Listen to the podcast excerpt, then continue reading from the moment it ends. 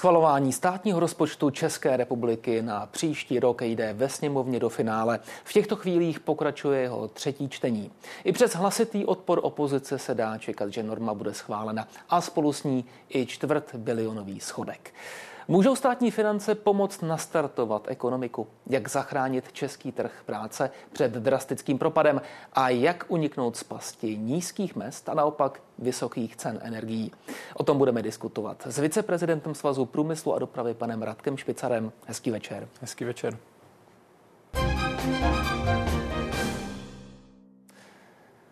Pane Špicere, vy jste autorem Bonmotu, že Česko nejenže je ta pověstná žába, která se pozvolna vaří ve stále teplejší vodě, ale že už dokonce selhávají některé její vitální funkce. Tak eh, které vitální funkce selhávají české ekonomice?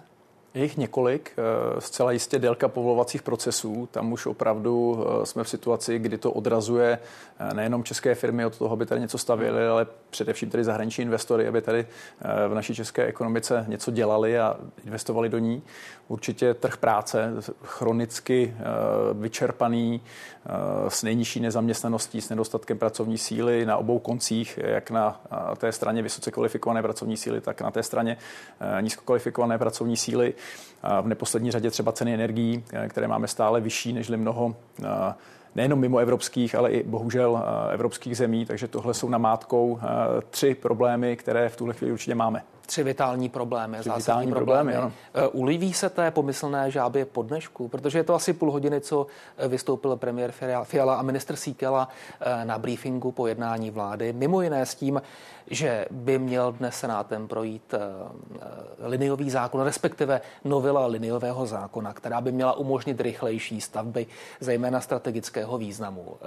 Moc se těšíte, co by zástupci českých firm na to, až tahle novela vejde v život? Těšíme se hodně. Ano, tohle je přesně ta legislativa, která nebyla v úplně eh, optimální podobě. Jsme dlouho volali potom, aby byla eh, novelizována.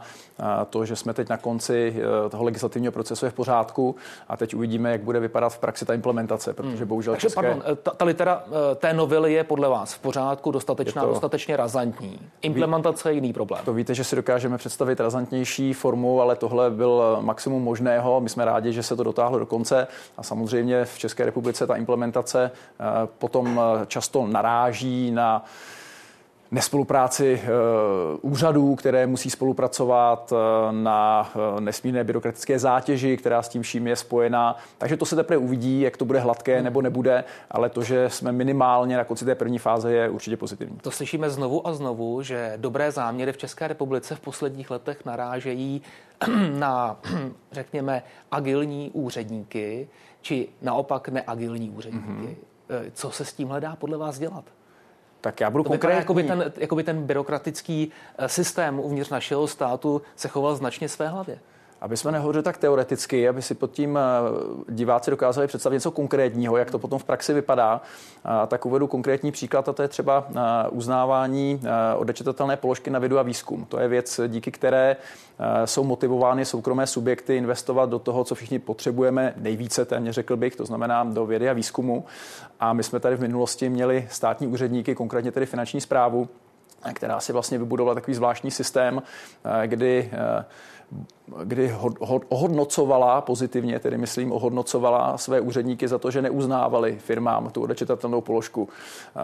Tak v takovýchhle podmínkách se opravdu podniká velmi těžko a to jsou přesně věci, které se prostě stávat nemají a nesmí, protože když se stávají, tak potom naše konkurenceschopnost tím opravdu výrazně trpí. Hmm. Další výňatek z dnešního jednání vlády. Sloučení Národní rozvojové banky a exportní banky. Ono to zní pro lajka poměrně značně technicky. Tak eh, je tohle podle vás krok, který eh, může mít hm, dramatické dopady na výkonnost české ekonomiky? Uh to se myslím trochu přehnal, dramatické hmm. dopady to mít nebude, ale je to správné rozhodnutí.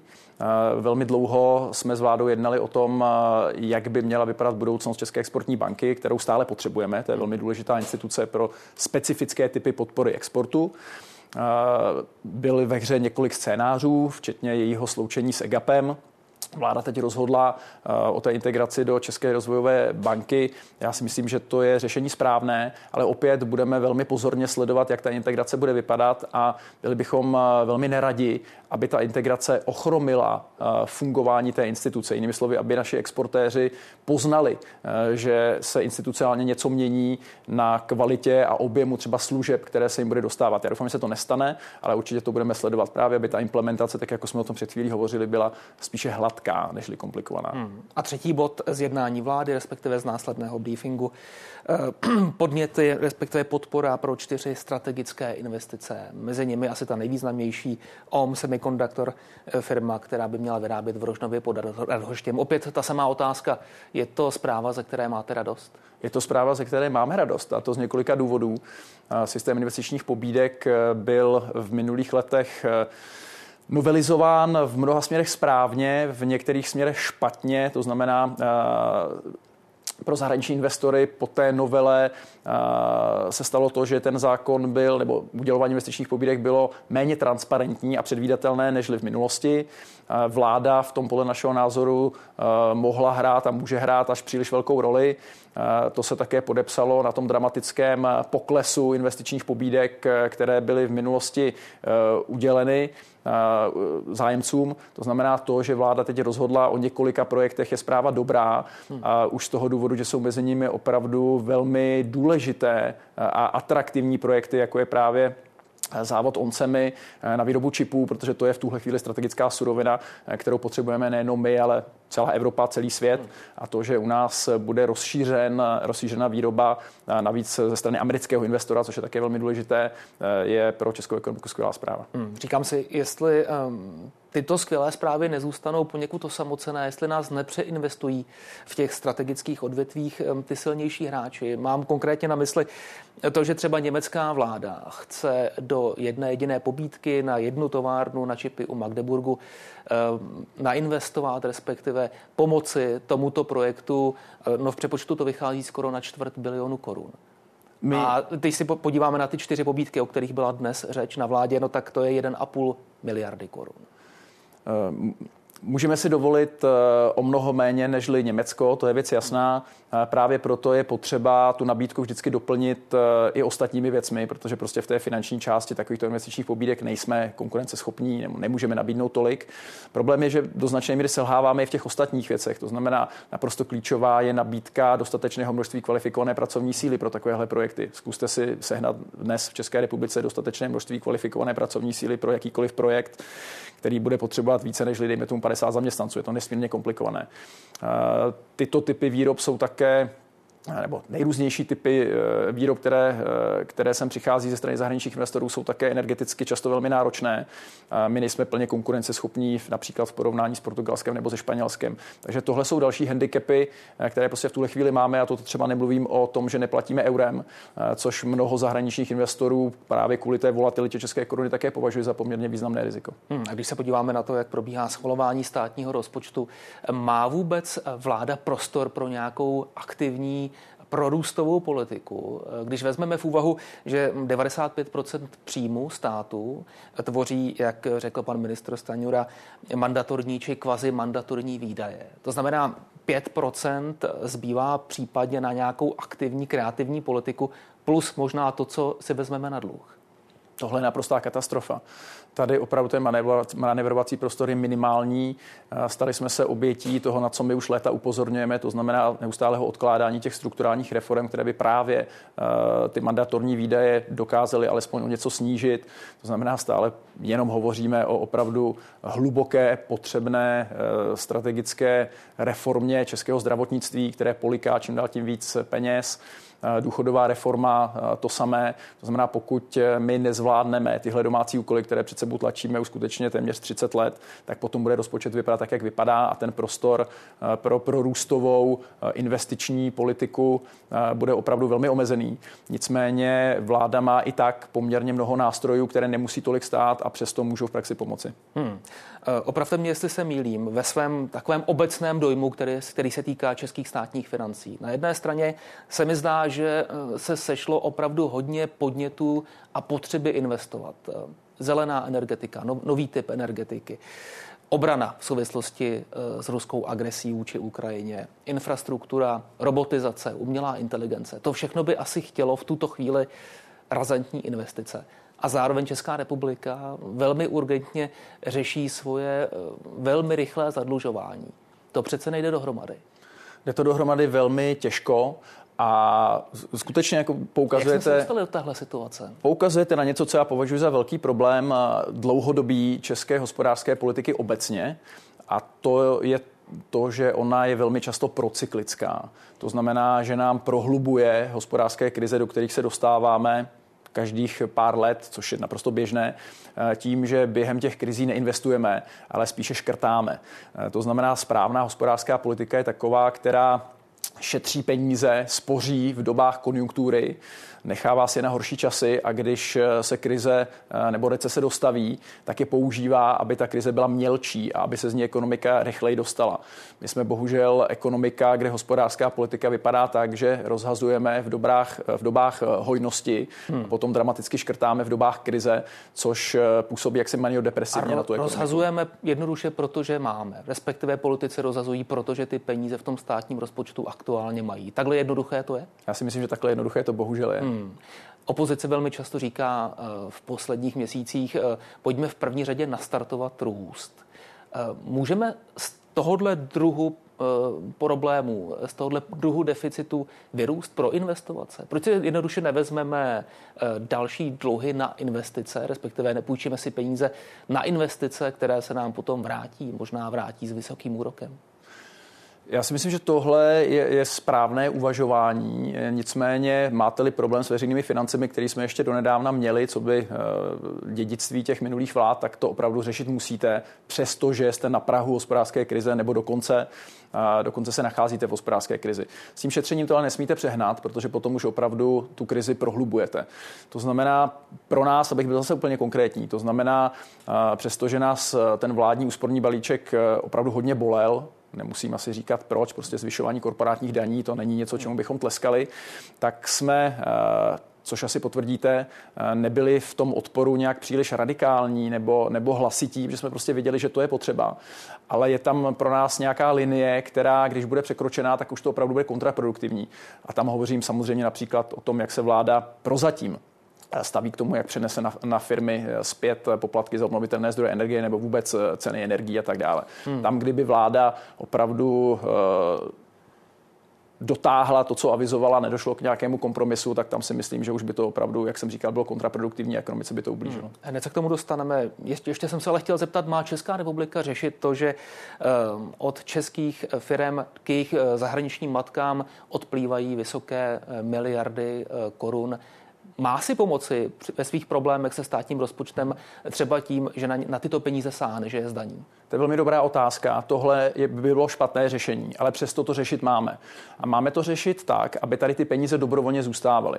A věřte mi nebo ne, já se velmi často, pravidelně, každý měsíc setkávám se šéfy těch eh, českých dcer zahraničních matek, nebo dokonce i se šéfy těch zahraničních matek. A oni říkají, pane Špicare, eh, my tady strašně rádi podnikáme, už jsme tady 20, 30 let, máme tady výrobu, dejme tomu, kterou jsme začali. To je naprosto běžné, prostě začíná se většinou výrobou, když jdete do nějakého teritoria, které neznáte znáte.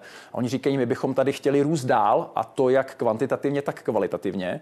Chceme tady třeba otevřít nové technologické centrum, protože jsme tady opravdu spokojení, ale nemůžeme eh, a nemůžeme tady ty peníze nechat, které ta dcera eh, vygeneruje. Eh, a nemůžeme proto, že nemůžeme čekat 6 let na to, až dostaneme všechna stavební povolení a nejrůznější jiná povolení, která jsou potřeba, a nebo proto, že nám bude trvat nadstandardně dlouho v porovnání s ostatními evropskými státy sehnat těch 300 inženýrů, eh, které budeme potřebovat. To znamená, řešit to máme v tom smyslu, že máme dělat více proto, abychom byli atraktivním teritoriem, kde se vyplatí těm matkám ty peníze nikoli vydělat a poslat si na dividendách do centrály, ale vydělat a nechat je tady. A proto dost neděláme. A to má být v posledku, respektive to bude podle vás v posledku efektivnější, než eh, na ty peníze sáhnout prostřednictvím nějaké daně, tak jak to navrhuje ekonomika, ekonomka Ilona Švihlíková nebo hnutí SPD. Zcela jistě. Tohle hmm. není správné řešení. A už z toho důvodu, že ono to není jenom tak, že německé, francouzské, italské firmy tady vydělávají hodně peněz a posílají si je do svých domácích centrál. Už díky bohu po těch 30 letech máme velmi velké množství českých firm, které úspěšně podnikají v Řecku, ve Velké Británii, v Německu a ty dividendy se naopak posílají z těchto zemí zpátky do České republiky. Takže by se dalo očekávat, že pokud by Česká republika začala hru tohoto typu, takže se to vrátí českým firmám. Eh, Miroslav Kala, eh, šéf nejvyššího kontrolního úřadu, vzbudil velkou pozornost na jaře tohoto roku, když prohlásil, že naše ekonomika plíživě přešla eh, z ekonomiky tržní na ekonomiku dotační. Měl pravdu tehdy a má pravdu teď, když se podíváte na to, jak vypadá návrh nového státního rozpočtu. Stalo se něco s tím takzvaným dotačním biznesem? Já si myslím, že na tohle je hodně pravdy eh, a určitě by nás to mělo vést eh, například k tomu, že se pomalu začneme odklánět od veřejné podpory ve formě dotací a budeme se dostávat eh, k jiným formám veřejné podpory, jako jsou například finanční nástroje. Konec konců chce to po nás Evropská unie, já si myslím, že to je velmi správné a takové to optimum, kam si myslím, že bychom se měli dostat, protože je to pro naši ekonomiku ten současný stav velmi neblahý a do budoucna, ale naopak velmi perspektivní, je prostě kvalitní fungování kapitálového trhu. V dnešní době ty nejvyspělejší ekonomiky jsou skutečně kromě jiného postavené na dobře fungujícím kapitálovém trhu. Podívejte se na Spojené státy, díky soukromým penězům tam za chvíli lidé poletí na Mars. To jsme si ještě před pár desítkami let těžko dokázali představit, že soukromé peníze něco takového dokáží a u nás ten kapitálový trh nefunguje tak, že by by ho, že bychom ho mohli označit za nějaký opravdu důležitý pilíř české ekonomiky, což je nesmírná škoda. Hmm. Pracovní síla, český pracovní trh, eh, přes to všechno, co jste řekl k ostatním problémům české ekonomiky, je tohle pro vás problém číslo jedna? Eh, já si myslím, že se o tu první příčku dělí s eh, cenou energií a těmi povolovacími procesy, hmm. ale určitě do té první trojice bych ho zahrnul a je to určitě jeden z těch důvodů, proč nejedeme na plný výkon a proč bohužel jsme jedinou ekonomikou, která stále ještě nedostala na ta předcovidová čísla, což je prostě, řekl bych, celoevropská ostuda. Hmm, takže ta otázka zní uh, zdánlivě jednoduše, kde vzít lidi. Tak uh, jeden možný rezervoár pracovních sil, matky na mateřské dovolené, které tráví v České republice více, více času na mateřské dovolené, když v podstatě kdekoliv jinde v Evropě. Je tohle eh, pro vás perspektivní zdroj pracovních sil? Říkáte velmi správně, je to perspektivní zdroj, je to pro nás velmi důležité, proto také tu debatu vedeme, ale jsme si samozřejmě vědomi toho, že pakliže eh, ženy eh, budou na rodičovské dovolené trávit menší dobu, než tráví teď, tak je potřeba proto dobudovat infrastrukturu, kterou jim to umožní. To znamená dostatečný... To znamená opět investice, na které opět nemáme. Do školek, které budou k dispozici právě pro ty děti, hmm. jejichž matky půjdou se zapojit do, eh, do pracovního procesu. Takže není to pouze tak, že to zkrátíte a mávnu tím kouzelného proutku dostanete, dostanete ty ženy na trh práce. Takže, ale ano, důležité téma to je. Já bych doplnil ještě další dvě věci. Eh, kromě aktivace těch skupin obyvatel na domácím trhu, které nejsou plně zapojené v tom pracovním procesu, je to určitě digitalizace, automatizace a robotizace, to znamená obejít se bez lidí v těch provozech, tam, kde nejsou, tím, že ty provozy budete automatizovat. A samozřejmě tím třetím, řekl bych, krátkodobým protikrizovým opatřením eh, je to, co dělají všechny vyspělé státy světa, to znamená dovoz zahraniční pracovní síly na tu dobu, kdy, kdy je ta pracovní síla hmm. tady potřeba. Tak se pojďme podívat nejprve na ten první možný aspekt, první možné řešení. Mají na to české firmy peníze, aby investovali do robotizace, do automatizace. A vyřeší to podstatnou část toho problému nebo jen nějaké procento? Zase poukazujete na ten velký problém, kdy automatizace, digitalizace a robotizace je investičně velmi eh, nákladná a komplikovaná. Eh, není jednoduché si na to eh, vydělat v dobách konjunktury, o to méně je to, je to lehké v dobách recese. Nicméně já musím říci, že ta situace na trhu práce je dlouhodobě eh, tak dramatická, že vlastně firmám nic jiného nezbývá. Hmm. Eh, to znamená, eh, musí to dělat, protože prostě jinak nejsou schopni některé firmy třeba svůj provoz vůbec udržet. Hmm. A ten druhý pohled na řešení tohoto problému, tedy řekněme řízená migrace, tak ten není možná tak složitý investičně, ale složitý politicky. To je vám asi zřejmé, že tady pícháte do vosího hnízda v České republice. Pokud řeknete, že chcete do České republiky dostat tisíce ve výsledku, řekněme, když se podíváme na výhled na příštích deset let, tisíce pracovních migrantů? Tak jsou tady dvě věci. za prvé demografie, která jasně ukazuje, že potřeba pracovní síly do budoucna bude stoupat a my nebudeme schopni pokrýt z domácích zdrojů. Za druhé, prostě dlouhodobě strukturálně vyprázdněný trh práce, kde zcela chybí některé kvalifikace, například, které opravdu není možné sehnat, ani když platíte více, než si můžete dovolit eh, jako firma. Takže ta řízená eh, zahraniční migrace určitě, určitě řešením je. My jsme se tady bavili o věcech, které lze udělat, aniž by stály státní rozpočet eh, miliardy korun, tak tohle je jedna z nich. A ano, s vládou se o tom bavíme. Uvědomujeme si, že ne pro nás, ale pro politiky je tohle velmi citlivé téma, které, díky kterému asi příliš velkou popularitu eh, v očích eh, svých voličů nezískají. Ale zrovna musím říct, že u téhle vlády, ale vlastně, abych byl úplně upřímný, i u té minulé, eh, abych ji nekřivdil, jsme pro tohle našli poměrně velké pochopení a ten systém kvót, který tady máme zavedený, se nám vlastně jak s minulou vládou, tak s touto podařilo navyšovat, tak aby alespoň částečně pokryli tu potřebu, která je obrovská českých firm. Podle našich odhadů opravdu na českém trhu práce chybí zhruba 200 tisíc lidí. Hmm. Takže ta vize, řekněme, že to vypadá ne jako Německo a rok 2015 a velká eh, migrační vlna, ale Německo 80. let, klasičtí gastarbeitři, Nepleťme, Něco, co... si, nepleťme si eh, nelegální, neřízenou migraci eh, se systémem eh, jasných kvót, kde je zajištěná bych, bezpečnost toho procesu, kdy jsou ti lidé vybíráni podle toho, co umí a podle toho, jaké jsou potřeby českých zaměstnavatelů, kdy se z nich nestávají občané, jsou tady na dobu omezenou, po kterou ta práce tady je. Takže jako ne, nemíchejme hmm. tyhle dvě věci. A ano, říkám, prostě v tuhle chvíli potřebujeme zahraniční pracovní sílu sílu, chceme-li stavět za ceny, za které jsme, jsme zvyklí stavět, chceme-li lidi v provozech, kam se českým zaměstnancům už eh, tolik nechce, anebo potřebujeme lidi eh, na místa, která vyžadují kvalifikaci, která prostě v České republice chybí. Nástrojáři, abych eh, jmenoval konkrétně hmm. třeba některé. A pro bezpečnost procesu říkáte, on vzniká seznam takzvaných bezpečných zemí. Eh, co vlastně by měl obsahovat, respektive co to obnáší? To jsou tedy země, ze, které, ze kterých jenom budou smět české firmy dovážet eh, zaměstnance do České republiky. Já musím říct, že my tuhle oblast bezpečnosti i, i, v té, i v tom případě řízené migrace bereme velmi vážně. Hovoříme o tom nejenom s příslušnými ministerstvy, ale i se službami, které samozřejmě se tomu věnují a které v tom mají co říci a bereme je velmi vážně. To znamená, máme-li pocit, že nějaká země by mohla být perspektivním zdrojem pro pracovní sílu České republiky, ale získáme-li během těch jednání povědomí o tom, že by to nemuselo, nebo že by to mohlo představovat nějaký, nějaké bezpečnostní riziko, tak eh, potom se podle toho chováme a eh, v tomhle opravdu jako chceme vést s vládou dialog eh, a ten proces nastavit po vzájemné dohodě i s přihlédnutím k té bezpečnostní otázce, nejenom hmm. k té, řekl bych, pracovně právní.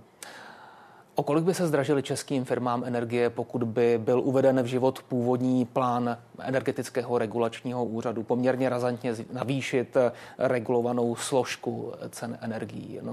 Vláda mluvila o několika procentech. Jaká by byla ta realita?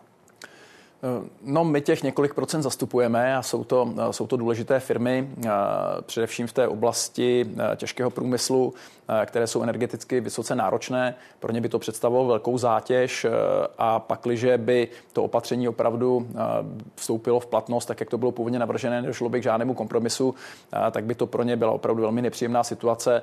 I v porovnání s tím, co se děje v zahraničí, kde to stále také ještě není rozhodnuté, ale ano, které musíme. Co se děje v zahraničí? V tom nejbližším brát vážně. tedy v Německu, protože tam má německá vláda velké problémy s tím eh, vlastně najít peníze na tu chystanou, zamýšlenou podporu firm eh, a jejich energetických nároků.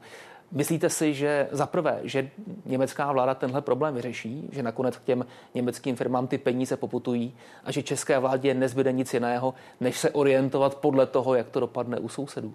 Opravdu si myslím, že eh, Německo svým firmám eh, pomůže bez ohledu na to, jestli proinvestuje celou tu částku, eh, která jim takzvaně zbyla z toho covidového, covidového fondu, nebo ne. Není to jenom Německo, jsou to jiné země, které se zabývají podobnou možností, jak svým firmám pomoci vyrovnat se s těmi vysokými cenami energií a je to určitě něco, co my tady musíme sledovat. To ano. Hmm. Ehm, hnutí ano, potažmo eh, Karel Havíček eh, přišel s tím, že bychom měli využít eh, příjmy z emisních povolenek na pomoc firmám s tou regulovanou složkou ceny elektřiny.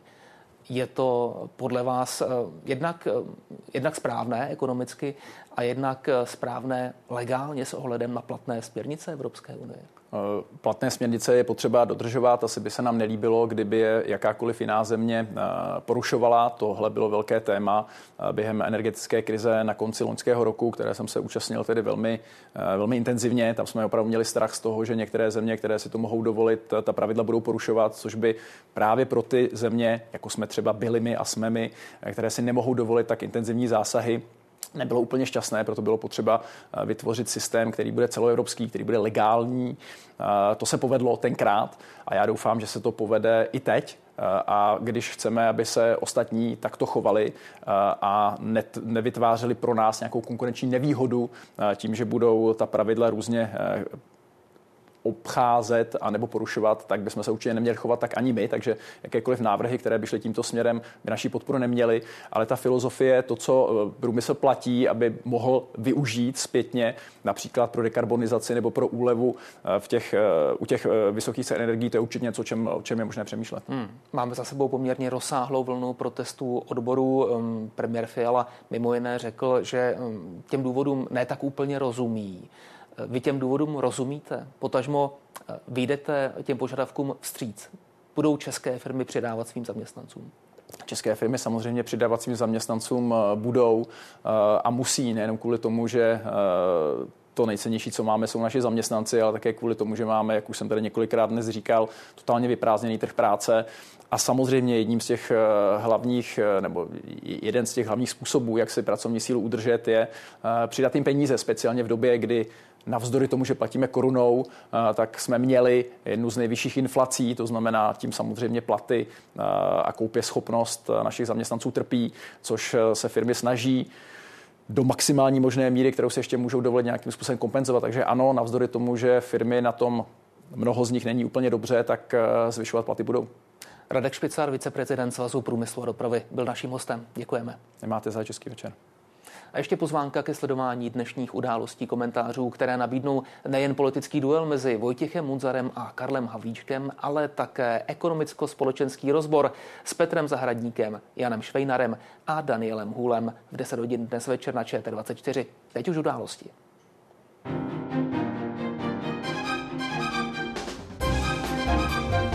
Události za okamžik.